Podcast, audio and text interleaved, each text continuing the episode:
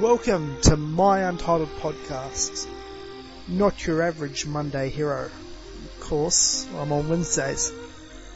I'm your host, Slacko, and I'll be taking you through reviews, previews, and of course, everyone's favourite segment, that betting segment. Of course, there was no podcast last week. I was pretty busy with work, tape, and whatnot. But the Storm continued their winning streak, and so did the Seagulls. Storm beat the Panthers 30 to 20. The Seagulls beat the Titans 20 to 6. The Sharks uh, flogged the Raiders 26 to 0. And I was looking for a better effort from the Raiders.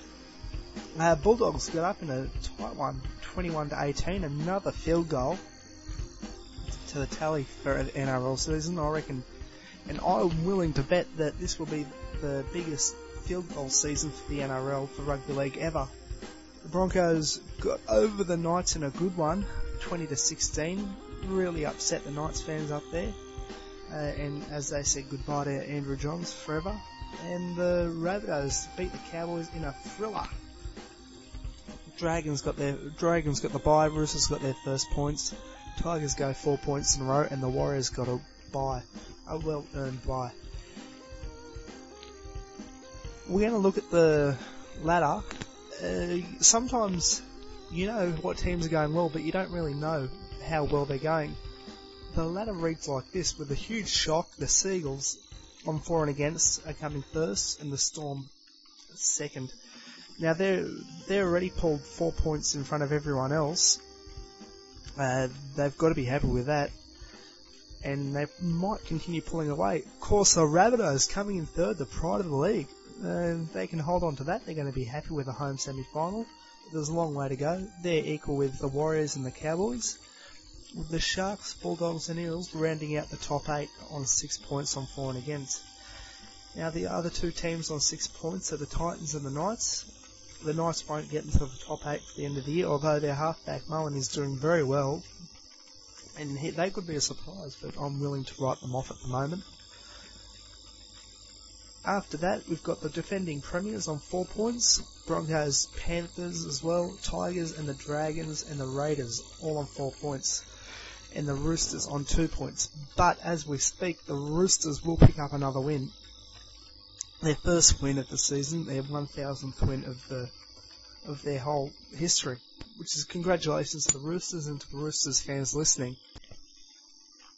The Roosters kick off the Anzac Day with the Anzac Day clash against the Dragons, winning 18-4.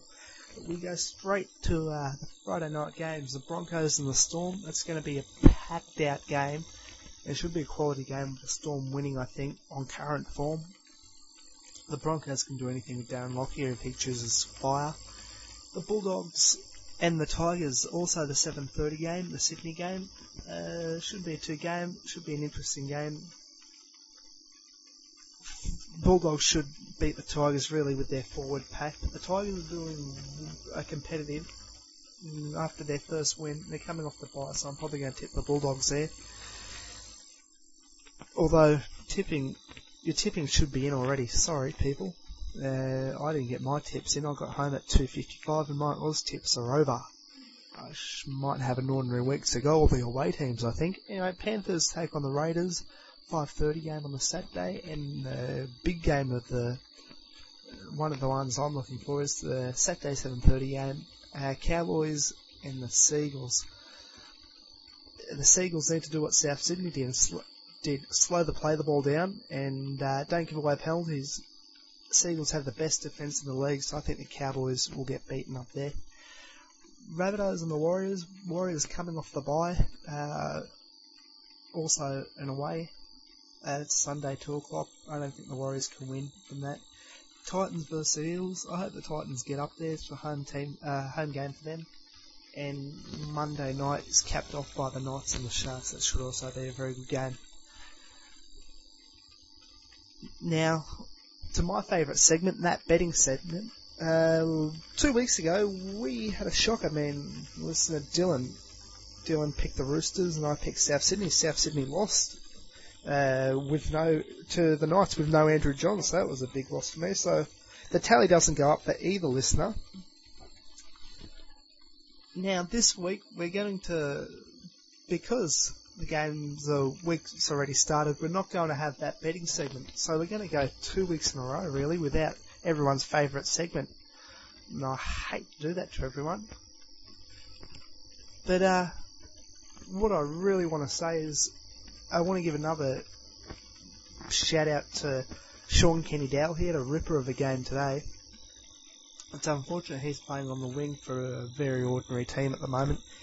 I feel if he was playing for South Sydney, you know, um, you know, with Merritt on the other side, or if he was playing with Seagull Storm or Warriors, he would be he'd be on everybody's lips. He's a great player.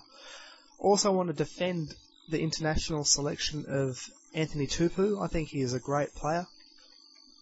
I do believe it should be tipped on form. I don't think his form's been awesome, but I think Tupou is a great player. And, and a couple of years ago, and last year, he was playing prop. He was stepping up for prop, and this week, this year, he's been playing lock. He's got great ball handling for a big guy, and is quite fast.